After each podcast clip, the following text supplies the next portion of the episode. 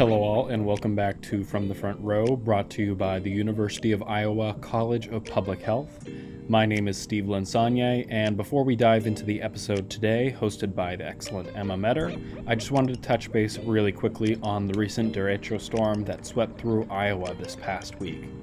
There are thousands of Iowans that are living in places of residence that their cities have condemned or in tents amid the debris of their homes. Local news organizations have been reporting on this disaster, and we still need substantial help to get many people back on their feet. For a list of ways you can help, please visit thegazette.com to search for a list of up to date options for help or to receive help and check out our show notes for those links. Thank you for your assistance, and here with our episode is Emma. We're back with an episode diving into COVID 19 contact tracing. Contact tracing allows for mapping out disease transmission by figuring out where a case got the virus and who they could have potentially spread it to. Contact tracers aim to contact each individual in their region or county who has tested positive for COVID 19.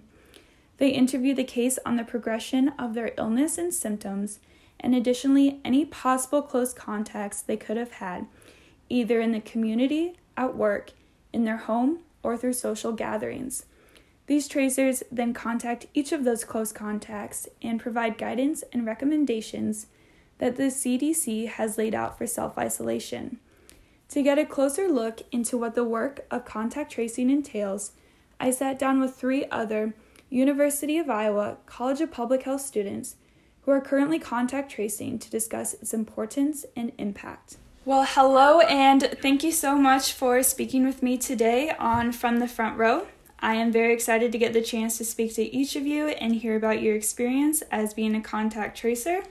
To start off, do you want to go around and just introduce yourself, name, age, anticipated degree, and then where you've been contact tracing out of? So my name's Nate Savage. Uh, I'm 20. Uh, this next year I'll be a junior at the University of Iowa. So I'm planning on uh, graduating the public health degree. I really like environmental health and then epidemiology. And I'm contact tracing here out of Johnson County.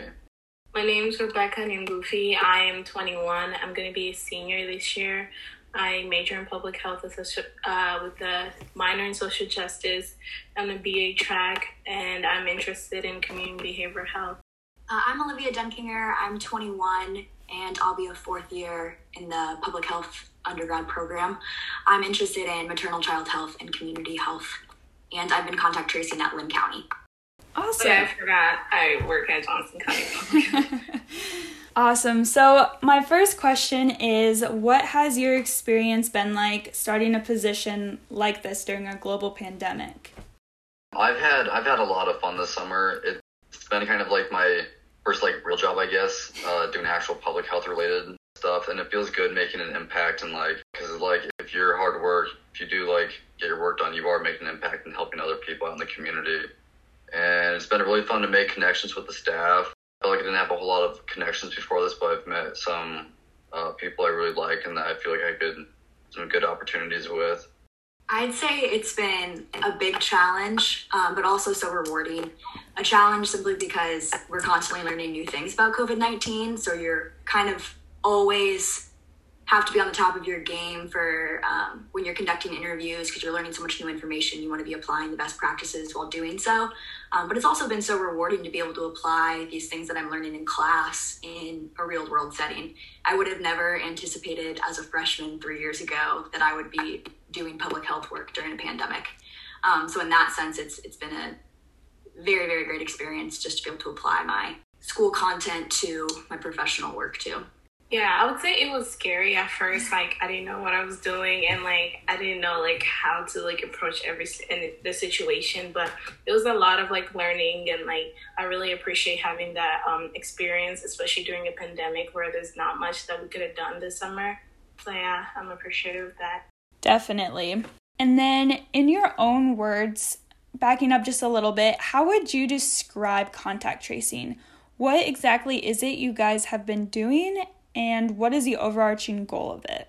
Um, so I'd say, I mean, for Johnson County, anyways, each day we get uh, new case reports in, and those are the positive cases. And so then they'll out a survey and then through that we can kind of see who their possible exposures were, and then through that part is the contact tracing part. Uh, that's when you get in touch with those people and say, hey, you might have exposed, and basically uh, give recommendations off that on what they should do.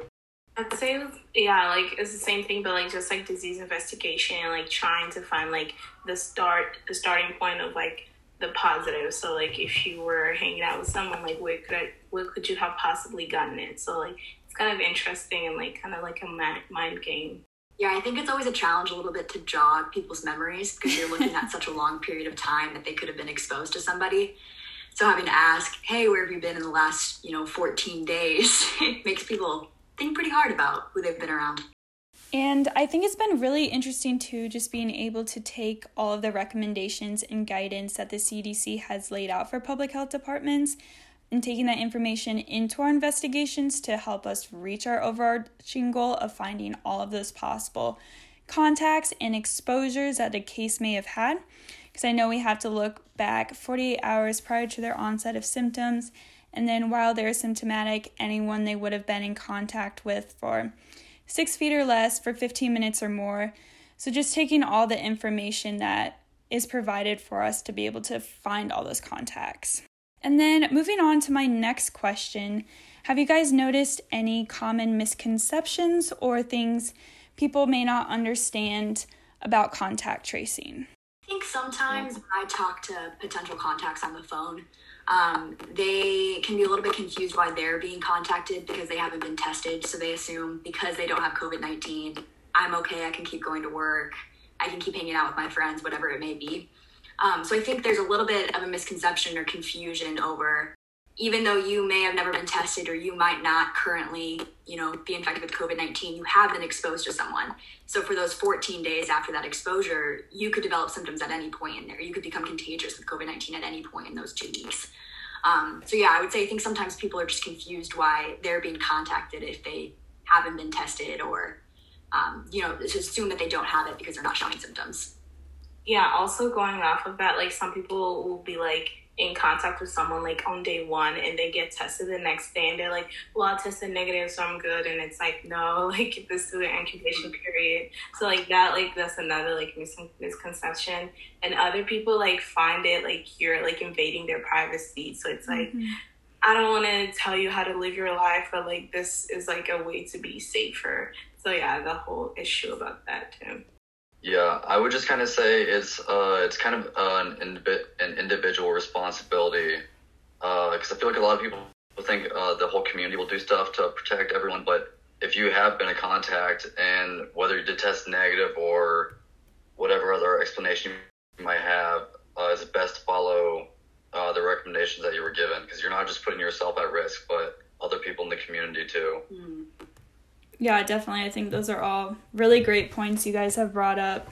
I think also just something I've found is that sometimes when we're calling cases, they feel like we're like judging them or mad at them for being in the position they're in, but that's not the case at all. Like, this virus doesn't discriminate it whatsoever. It will infect anyone, and we're really just contacting them because we want to help and we want to stop the spread of this virus because it really is just not doing any good and it's just causing so much pain and harm. So, really, the goal of what we're trying to do is just to help this outbreak. You brought up a really good point there, Emma, too, because I think a public misconception is that the only people testing positive are people that are constantly hanging around, you know, 20, 30 people every single day. And while there certainly are people that test positive, that are you know in, in large social gatherings there's also people who simply are catching it because they go to the grocery store yeah like i've talked to numerous people who have no contacts other than the people that they live with, and somehow they've still tested positive and are showing symptoms. So I think that's another kind of misconception is is who can get COVID nineteen is frankly anyone. Yeah, I think yeah. that's yeah. Thank you for bringing that up. That's a great point. And then moving forward just a little bit, how do you think this job has helped prepare you to enter the field of public health as a future public health professional? I'm really interested in working with people on a one on one basis. And so I think this has challenged me a lot to develop interview skills, mm-hmm. which is something we practiced in a couple of my um, previous public health classes. But it, it takes a lot of practice, you know, to kind of get an understanding of the person that you're talking to while asking them kind of sensitive information about themselves and their condition. Um, so I would say, I think just kind of that patient care, learning how to speak with other individuals about their health problems. That's been a really, really valuable skill for me to work on. Yeah, I agree with uh, Olivia on that one uh, because you do, uh, it's kind of a skill you sharpen as you go along, but being able to communicate effectively with strangers because we are passing on important, important information and sometimes you got to build a connection, whether it's a casual tone you're talking in or some common ground or something. But it is best to connect with them that gives the more gives you more information on what you need to know. I think like another thing that I've learned is like how to handle like sensitive information and like because like the stuff that you tell these people like when you can be released is are like really important and like they could like obviously if you give them the wrong date then they might be like still infectious and be out there so like just have to like be careful with like what you're saying and how you're saying it to people that's something that I've really valued with this experience. Yeah, thank you for bringing up those points, guys. I think that they're great. I would definitely agree that this job has helped me prepare to enter the field of public health um, in the aspect of better being able to communicate and talk to cases, speaking to them in a way that makes them feel comfortable explaining their situation and sharing that information that might be kind of sensitive, and then also being able to communicate to them all of the guidance and recommendations that the CDC or the WHO or the Iowa Department of Public Health has laid out in a way that is really easy to understand because you do talk to people from every age group, um, demographic, education level. You have to be able to talk to anyone, and I think that's so important. And then not only are we talking to cases, but I know I also have to talk to healthcare professionals in the hospitals and doctors' offices because we have to see if they have been notified of their diagnosis before we interview them. So, really, you're not only getting to improve upon your communication skills with cases, but also just healthcare professionals within every aspect of the healthcare system. And then going off of what we just talked about, what do you guys think has been the most rewarding part of contact tracing so far? And then also, what has challenged you the most so far? It's always rewarding to pass on uh, inf- important information that people need to know. It's not always the best when the person's caught off guard or surprised, um, but it is nice knowing that you are like, um, I guess, making an impact. Um, but I'd say like some of the most rewarding things is like identifying an outbreak early, whether it's at a graduation party from a high school senior or some family gathering or something. Uh, being able to identify that early and uh, just try to limit it as much as possible. I find that to be kind of something fun to work on. Yeah, I would definitely agree. I think to connect the dots between different cases and see like where you know a little outbreak has has happened, and then being able to catch those contacts early is relieving, but also very rewarding because you're like, oh, we caught that right before it turned into something larger, you know. Um, but I also think I I have had the opportunity to talk to a lot of people who are just very thankful for what I, Linn County specifically, specifically, just because that's where I'm working, um, all the efforts that they're doing right now to, you know, make reopening the city and stuff um, safe for everyone involved. And so I think talking to those people is is always rewarding because it's kind of that they just display a lot of gratitude for this work, and I think that's very, you know, cool to experience. Yeah, I'd say like it's also rewarding like seeing everything that we've been working in in classes and like well, it's like we always see like hypothetical situation or like things that happened in the past, but like actually having this happen and we're the ones that like are in the front lines, then it's like rewarding to be like the person to say that I did this and it's like you're working with the people in the community and they're suffering, like you're trying to help them through this situation. But, but did you also ask like what was challenging? Yeah. Yeah, it was like challenging, like especially when you have like a case of like a two month old or like mm-hmm. and stuff. Like I just get like personally, like I feel for a lot of people. So like it's just really challenging when you get like really difficult cases. Yeah, and I think like going off that a little bit too, something something that's been really challenging for me too is to put away any sort of personal beliefs or like biases or perceptions I have when I'm talking to these people and really just putting forward my professional like voice and head so I can gather the best interview I can because sometimes people will be calling that believe that the virus is a hoax or that it's not real and I know I know that getting upset with them or arguing with them is not going to help anything whatsoever. So I really have to put away all of those views I have and just focus on being the best contact tracer I can be and really just doing whatever I can to gather the best information possible. So I don't know if you guys have run into that at all, but I know that's something that's been really challenging for me. I have. I actually was surprised. I feel like with. Uh, I have felt that that most of the community I've, or people I've talked to, they've been more cooperative than I thought coming in. I thought I would receive more backlash, but they have been pretty cooperative. But I do agree with you on that because some some cases are challenging to try to talk to, not have your opinion be too much in it. But really, all you can do is just lay out your uh, best advice and health like recommendations, and then they can choose to do uh, with the information as they please. Mm-hmm. Yeah, I've, I've definitely had a couple of cases like that, and I think I've seen both ends of the spectrum where it's people who don't believe anything that I'm telling them and are very upset that you know they've even been contacted and that the state's even doing anything right now about mm-hmm. this, and then I've had the opposite end where people don't think that we're doing enough. So either way, it, it's it's challenging and also draining. I think to have those conversations because, like you guys have both said, there's really nothing I can do other than give our professional recommendation from that's coming from the state and give them those out those guidelines and allow them to do what they choose to do with that information. Um, but it's it's definitely challenging because obviously we're all very passionate and care about you know responding to COVID nineteen in a way that is helping our communities. And so sometimes to feel like other people don't understand that or don't believe in that, it, it, it, it gets, gets frustrating over time.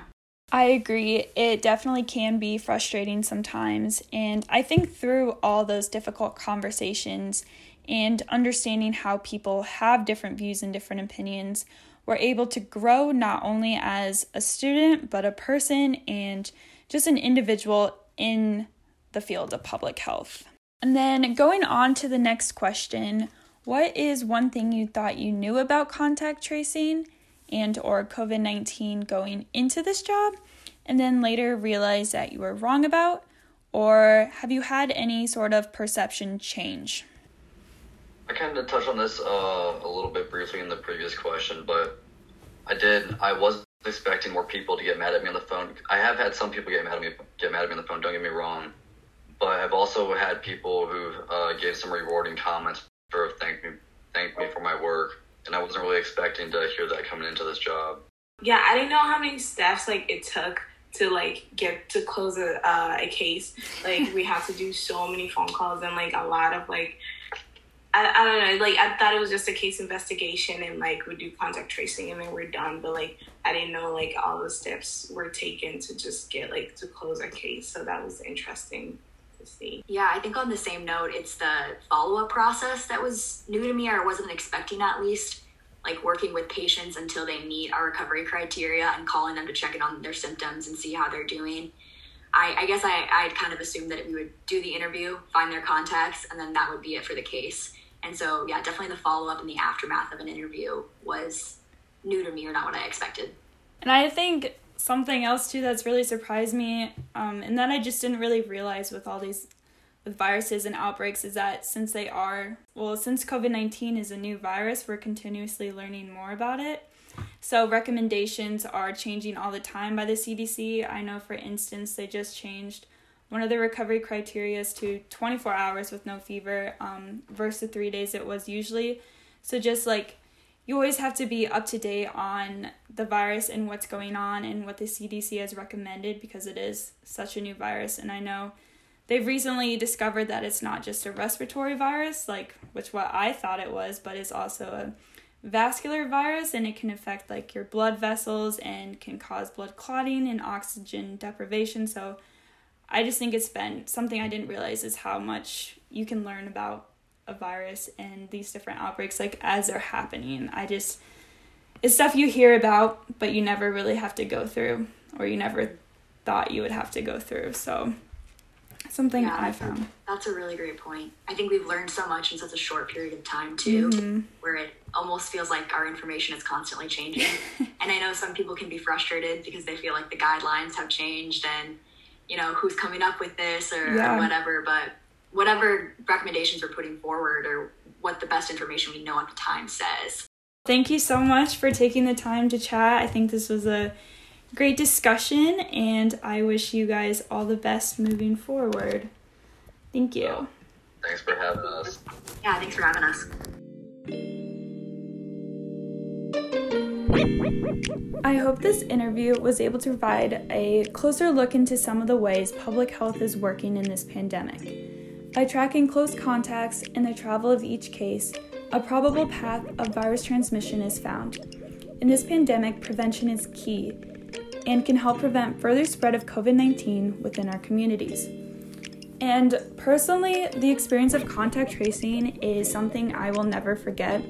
Not only has it allowed for me to grow as a future public health professional, but it's really just opened up my eyes and provided me with an inside look at how a virus can cause devastating effects for families and or individuals. Um, for instance, like when a family member tests positive for COVID, not only do they have to stay home from work and self isolate, but everyone in their family does as well. And with the whole family staying home from work, who is making money to put food on the table or pay the bills? Or what if a mother tests positive and has to choose between holding and caring for her young child or not giving them COVID 19? Not only do these positive individuals have to isolate from their friends and work, but from their family as well. And it's just a position that no one wants to be in or should have to be in. And just seeing the pain that this virus can cause just makes me realize how much more serious this pandemic needs to be taken because just while it may not affect you, it can significantly affect someone else.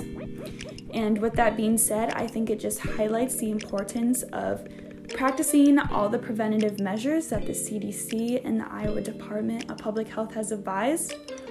By maintaining six feet distance, wearing a mask, avoiding crowds or bars, and just practicing good hygiene, this virus really could end. But it just requires the work of each and every one of us because this virus doesn't discriminate and no one is immune to it.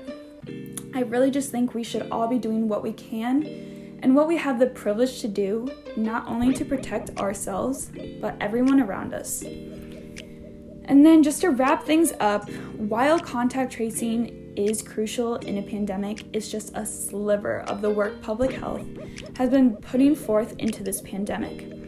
And I would just like to thank everyone, not only the field of public health, but everyone in the healthcare field and each and every one of the essential workers for just collectively putting their skills together to help fight this pandemic. We appreciate you so much, and the work you do does not go unnoticed. And all right, that's it for this week. Let us know what you thought about this episode and series at cph grad ambassador at uiowa.edu. That is cph G R A D A M B A S S A D O R at uiowa.edu. You can find us on Facebook at the University of Iowa College of Public Health.